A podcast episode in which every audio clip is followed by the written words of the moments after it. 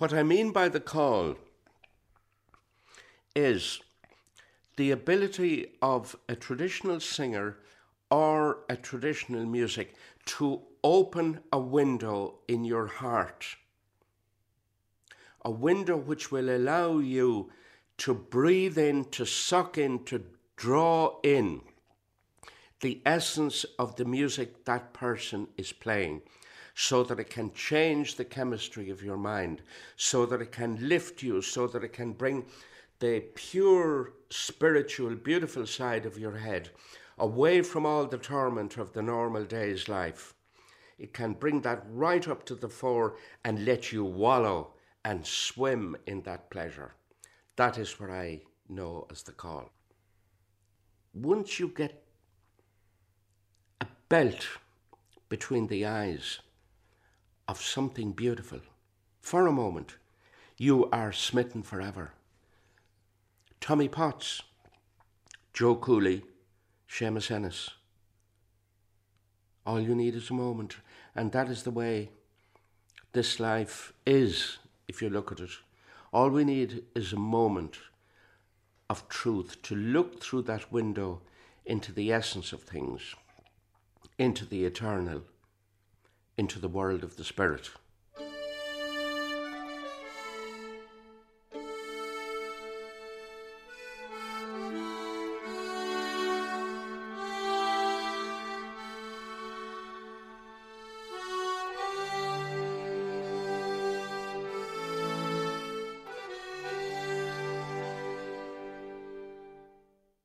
There was always music in my house in the Turnpike Road in Ennis. Um, late 40s, early 50s. Musicians such as Joe Cooley and such as Paddy O'Brien from Nenagh and such as Felix Storn, Paddy Canny, Peter Loughlin from Kilmaley, Willie Clancy from Miltown Malbay, Martin Talty, people like that would come to the house unannounced and they would sit down, they would have tea and they would play. And it was a wonderful experience at the time because the early 50s was a time of trauma for Irish people and especially for young people because uh, the Taliban were in power. The Catholic Church really uh, sat on everybody of all ages at that time, whether it was the local curate or whether it was the annual visit of the Redemptorist Order, who went about frightening the living life out of everybody, young and old. So the music of a man like Joe Cooley literally hit one like an intravenous drug, and it lifted one out of that awful, damp, sense of fear and guilt that the church induced in people at the time. And it wasn't only the church, but the school as well. I remember nothing but fear in my school, primary school and secondary school. There was a lot of corporal punishment. And at the time, I was interested in music. But there was a certain guilt about being a musician. There was a sense of shame about it. Because although there were wonderful people in Ennis from the surrounding uh, the surrounding townlands, like my own people from Kilmaley, from Connolly, and Kilfenora and Ennistymon, and all those wonderful places like Crusheen with their own lovely accents. There was an aspect to Ennis which I found uh, hostile.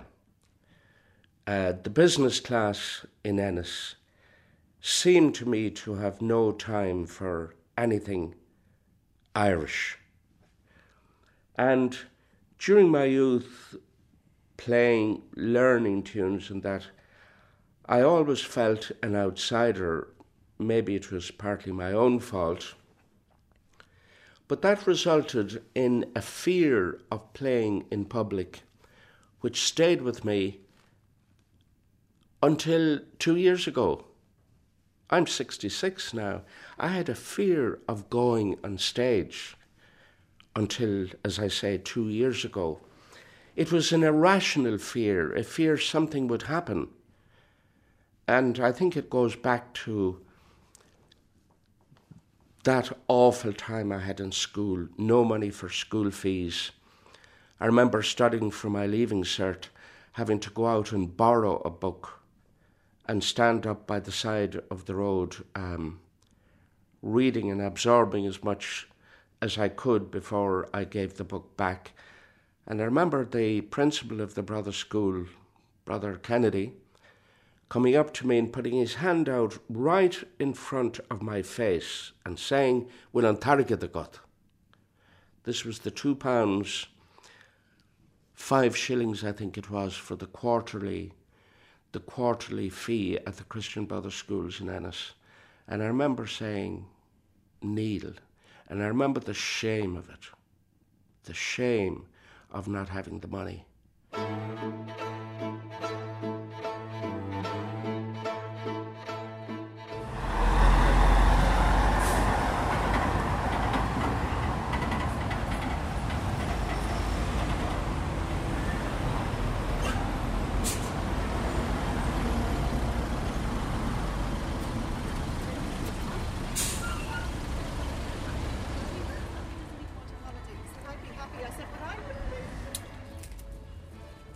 Towards that shop, Paddy Arthur's, where I bought that accordion to see if it's there. Sure, Cooley used to play down there too. Is this Mill Street? Uh, Min Road, straight down What, there. what street is this? Uh, this is uh, Parnell Street. Parnell Street. Here is where the great Joe Cooley was first of all found in Ennis by people who were mad about traditional music. There, where that Ennis electrical shop is, was Coffey's Feather Merchants. And Cooley had a bedroom overhead that. And in summer evenings, he would play in his room, and the music would come right across the road to Mick Fitzgerald's pub, where my father and two brothers worked renovating that building. My father was a building contractor. So after hearing that music for two or three evenings, they brought him to my house in the Turnpike. And he became a regular visitor and he lifted our hearts every time he came. And indeed, lifted the hearts of everybody else who met him. That was 1949 1950 before he emigrated to America. But he was a force, an explosive musical force in our life at the time. That when a musician like that came around, it literally punched its way into the centre of your being, and you were never the same again as a person. If you like, it was a view through a window into heaven. At a time when we were being taught that purity was something in your soul which you had to preserve, and you had to tell your sins in confession, and you had to be a craw thumper. And on summer evenings, when others were out playing, you were expected to be in the church at benediction and being a good, holy little boy.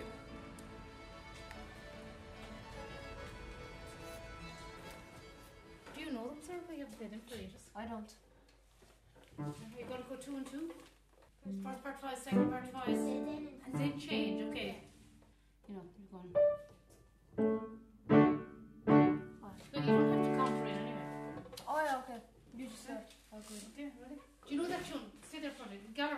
Can you remember the tune Sork and I played before? Let's say she's forgotten it. Um, Just I was telling Peter about the tune Sork and I played. let's say she's not forgotten. Can you remember the tune, Anthony? Can't It was a jig and it was um, kind of.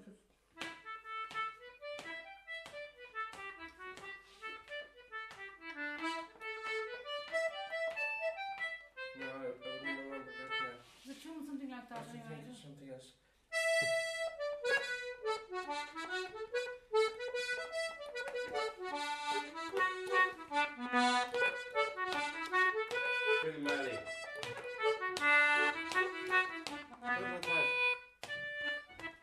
Just one tune then.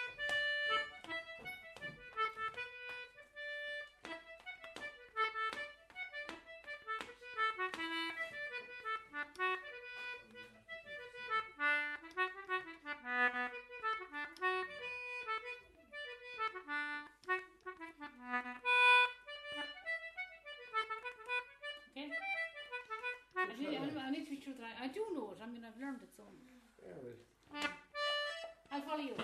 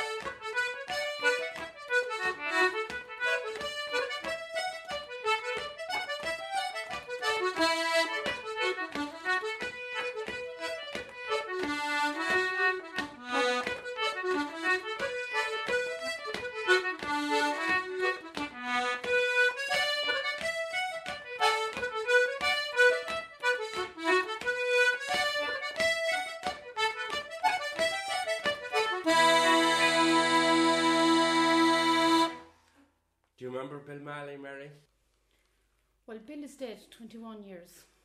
And I suppose up to the time, shortly before he died, he played music, but a lot went with him. A lot went with, with the people of his of his kind. There's there's no way that you can say that the music is the same today or the people are the same. People don't even think like that today. There's no. It's all so fast and furious now. There's no comparison. I don't think we'll ever hear it again. No, we won't. Uh, the passage of time, uh, that's one thing that has distressed me for a long time.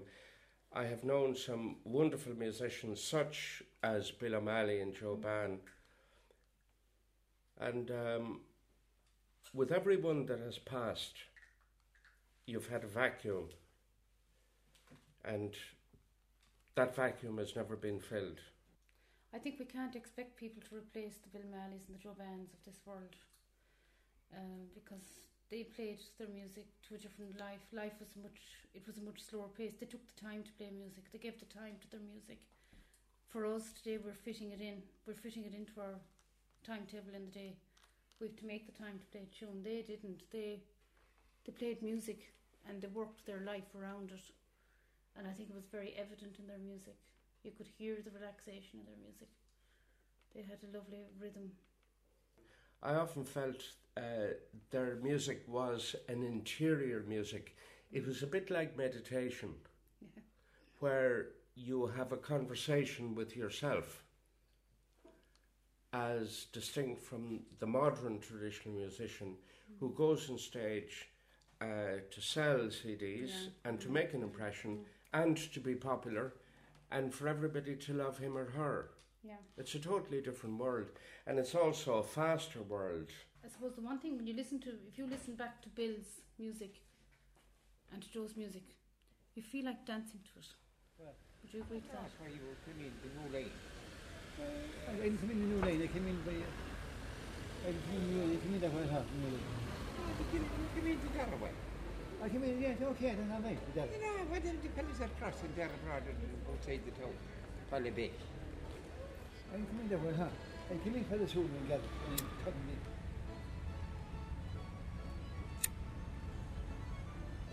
Turnpike Road, Ennis, number two, just near the corner from where the Limerick Road takes us into Ennis. We're outside what used to be my house. It is now a business. The entire turnpike has changed from a very pretty road of single story cottages, many of them thatched, most of them having half doors. Their owners wearing shawls or working clothes and caps.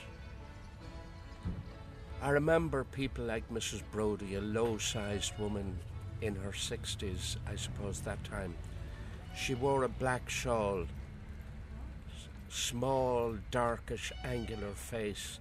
I thought I'd never seen anything so beautiful and at the same time so mysterious and slightly frightening. There was a triangular quality where the shawl came to the head and it spread out, especially the traveller women and men who came to our house in the turnpike. Martin Faulkner and his wife Noni Faulkner. Noni wore a shawl, as I say. She used to come into our kitchen. She'd put one foot on the step of the stairs and she would take my mother's concertina and she'd play a few tunes for my mother in the middle of the day. She'd sit down then and she'd have a cup of tea. You had the two Dunns, Michael and Christy Dunn, banjo and fiddle. I remember them playing the Broken Pledge. And I remember Christy, the tall one, he had a piece of coat hanger around the neck of the banjo from which hung a dirty grey bag, and there would be a lot of coins in the bag. And I remember standing enthralled listening to them playing the broken pledge. It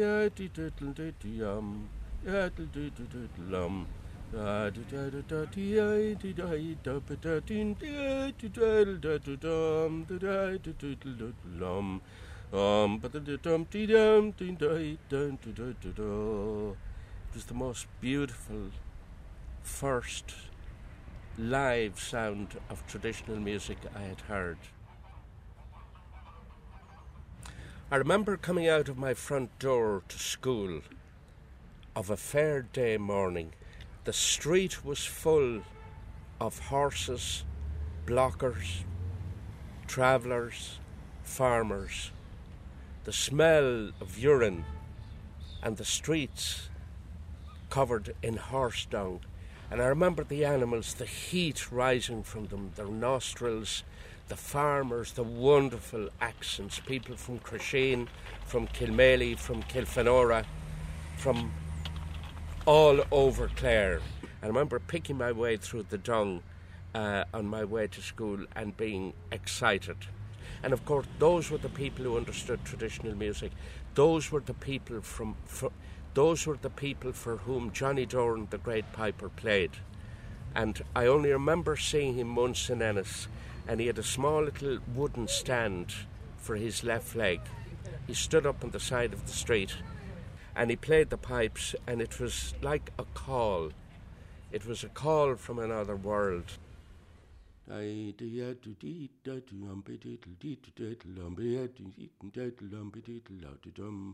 I think it was, um,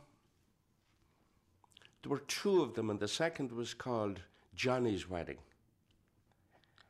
And I think the third selection was a tune by Tommy Potts, which he called A Dissertation on the Drunken Sailor. Was that just Tommy Potts' version of The Drunken Sailor? Yes, yes. Did you meet him around that time as well?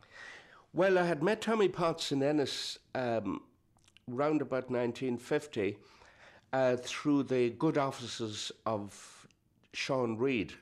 He brought Tommy Potts to my house one winter's evening, but he was the most impressive looking man I had ever met. He was tall, he had black hair, and he had black burning eyes and long fingers. And when he played the fiddle, you were transported. I had never ever heard a fiddle played like that. It was full, it was full of passion and full of the energy of transportation. The notes he made on the fiddle for a start were totally pure. The tone he generated out of the fiddle literally cut into your spirit like an acetylene torch. It wasn't twee and soft and beautiful and tender. It cut into your spirit and it lifted you. Now, on top of that, he was a superb player.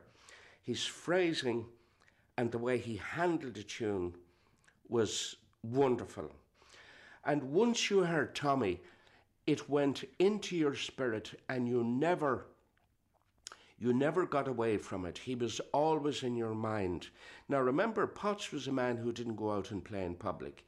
And even in the 60s, when traditional music was being, if you like, uh, made popular, or what they call traditional music, uh, Tommy was still a recluse.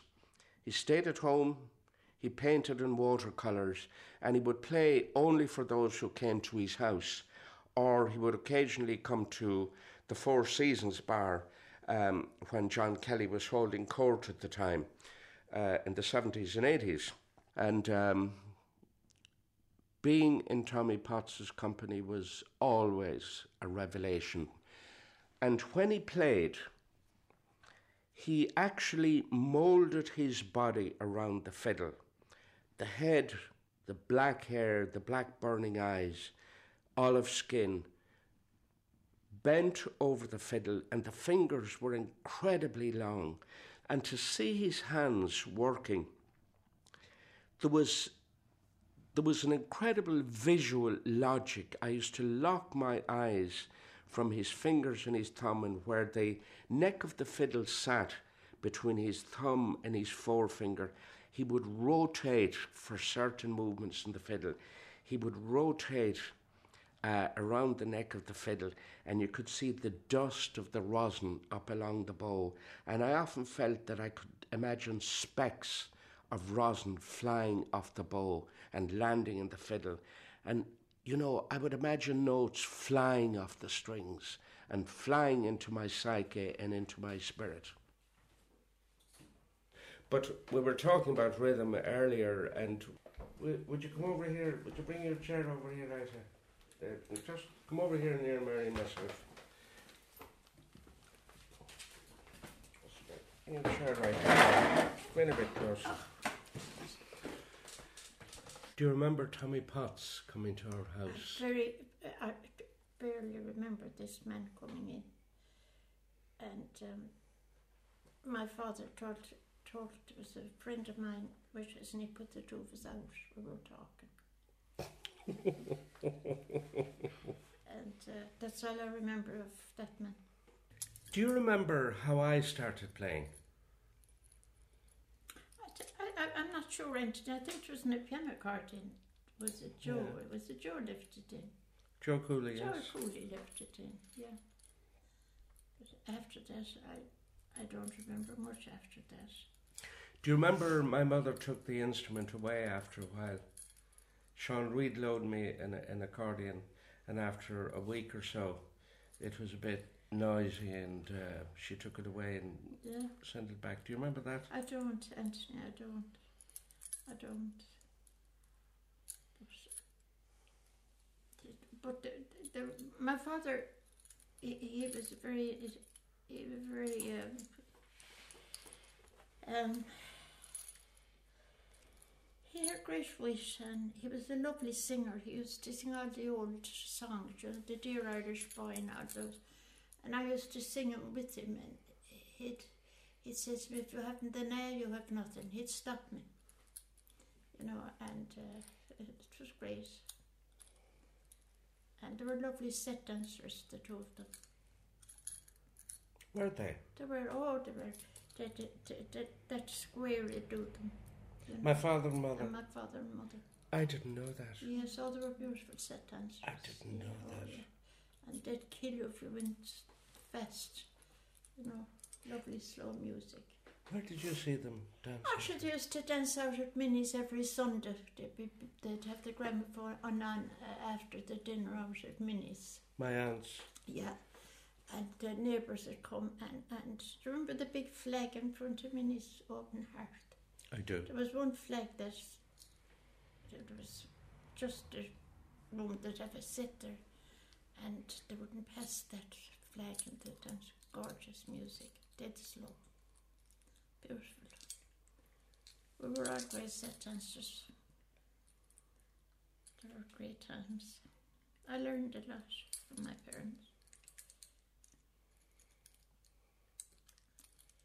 Do you remember the problems I had at school? Had being beaten up by brothers and that? I do. I remember you coming home one day and you asked for one and sixpence or something. You a map of curls. There were seven, eight in total.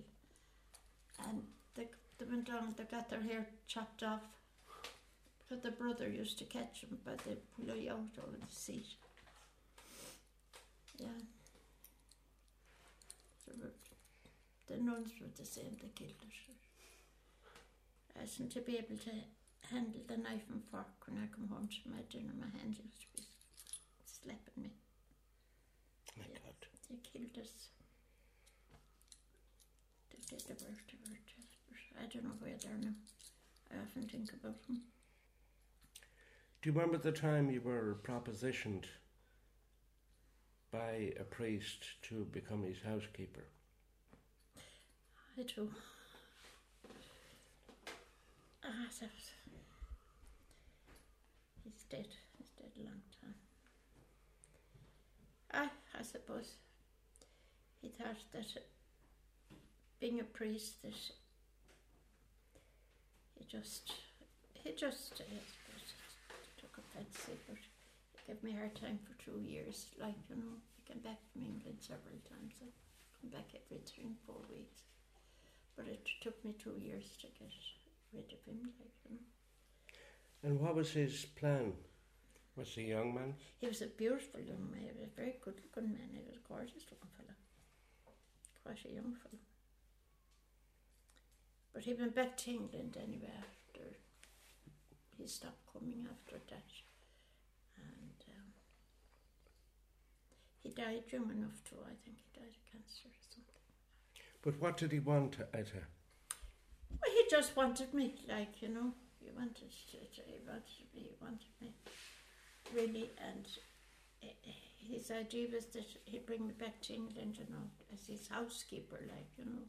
And that would cover everything, really. You know, I copped that on too, like, you know. But I didn't have any of it. I, I said, that will never happen. So, that finished it, uh, but it took two years when everything failed, he said that if he couldn't have me, nobody would. And I said, okay, sure, if that's the way you feel about it. And uh, that was the I of him. That was after two years. So, but that's the way it was that time, I think. They frightened little girls, like, you know, and they, they were afraid of them. They thought if they didn't do it, they were told that, you know. But I was strong enough and I had no guidance, I'd no one to talk to, I'd no, I'd nobody to turn to, but I fought with myself, know. That I'm very proud of. But it's no harm that time is gone and, and, and glad it's gone and the children today, you know, at least they can talk and they can. We were afraid, we were afraid of our parents too. Because they were such afraid of the priests, I suppose, that the clergy and the religion, because that was life that time, but it's all gone now. Are you glad? Oh, I am. Oh, God, I am. Oh, God, I am. I, life was tough. It's tough. You, you, if you met, which you met them very often, and then as it was packed with priests and the bishops, and you just got off the path. You stepped off the path. You, you didn't. You just didn't pass them and say how you. You just stepped off the path and let them off.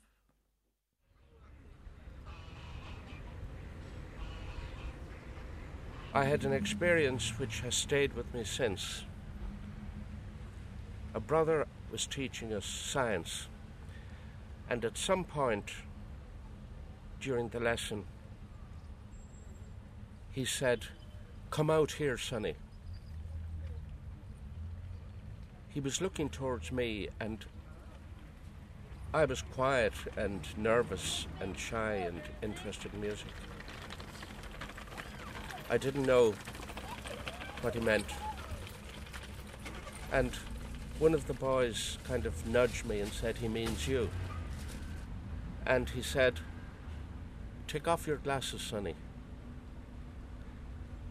I took off my glasses and he said, Put your glasses on the table there, Sonny. I did it. Stand up straight, Sonny. He drew out and he hit me with his open palm, full force, across one side, not of my face, but of my head. And I remember the pain went right, right into the center of my head, through my ear. It was explosive. I was told afterwards, I remember rocking motions separated by several seconds. I was told later that he hit me a total of six times, three with each hand, on each side of the head. Each was an explosion, only the first hurt, but it was a hurt like I had never experienced before. And he then said to me, Sit down, Sonny. I had to be helped back to my seat. And I remember I sat down and something happened to me.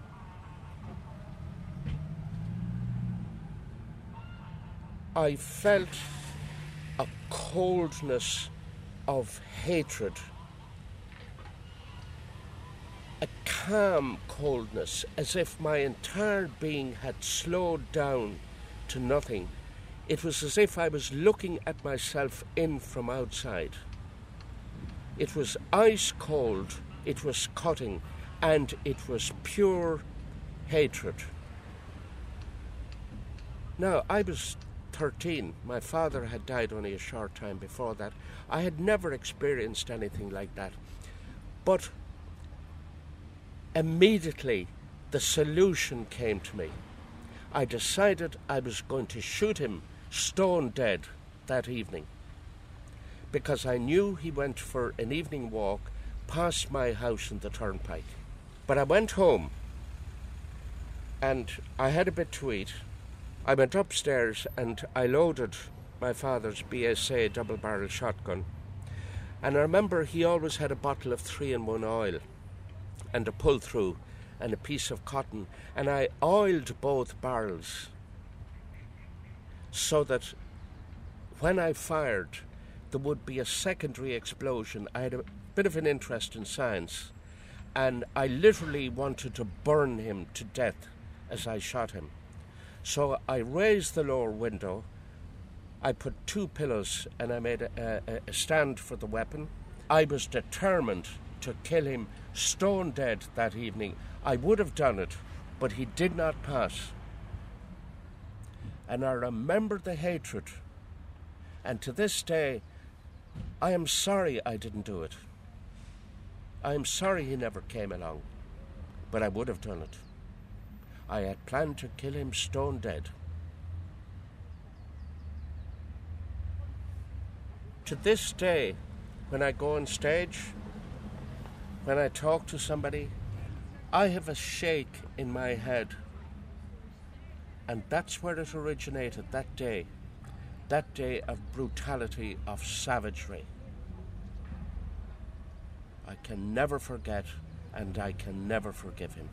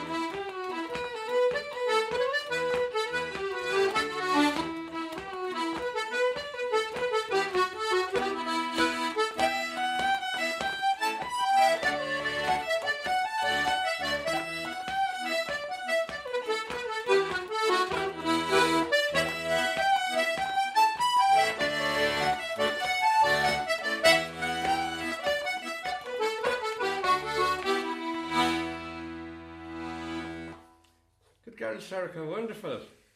Wonderful. What name have you on that? Gallery's Frolics. Gallagher's Frolics is right, yes. Gallagher's Frolics.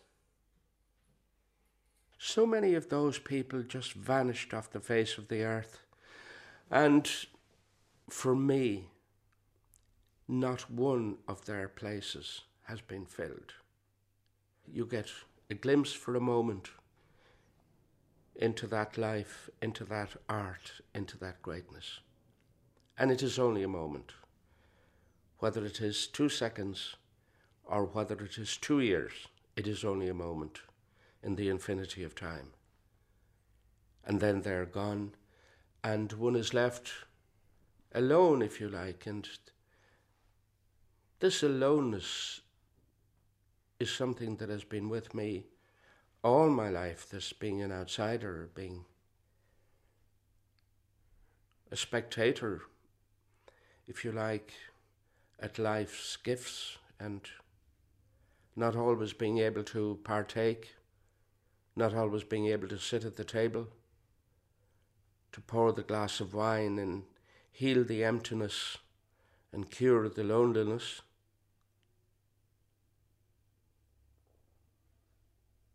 But that's it.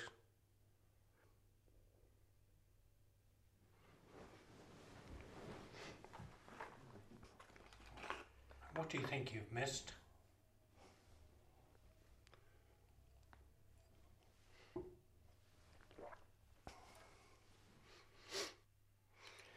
What I have missed is failing so often to live the moment. Having been in the company of great people and not knowing at the time that one day they would be gone. The ones I didn't want, how I wished I had them now. And that's what poor Peter Mulligan used to say, another wonderful musician from Mohill. I knew Peter in Dublin in the mid 60s and I loved his music. I loved his flow of speech and the great tunes he had, like The Flower of the Flock. And uh, again, Peter just vanished. Just um, went from the face of the earth. But in the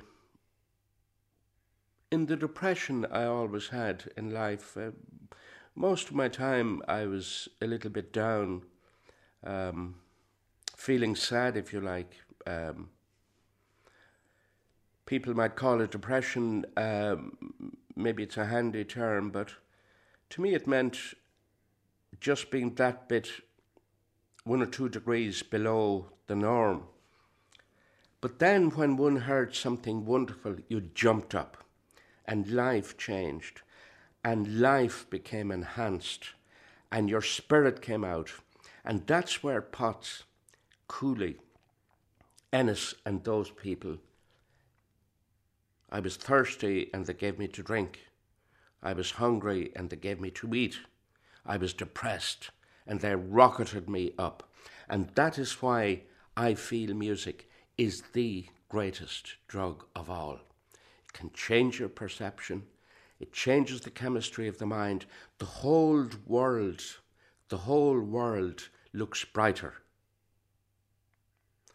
And for that, I will be always grateful, always in awe, and always thanking Mother Nature for having put those great men in my path.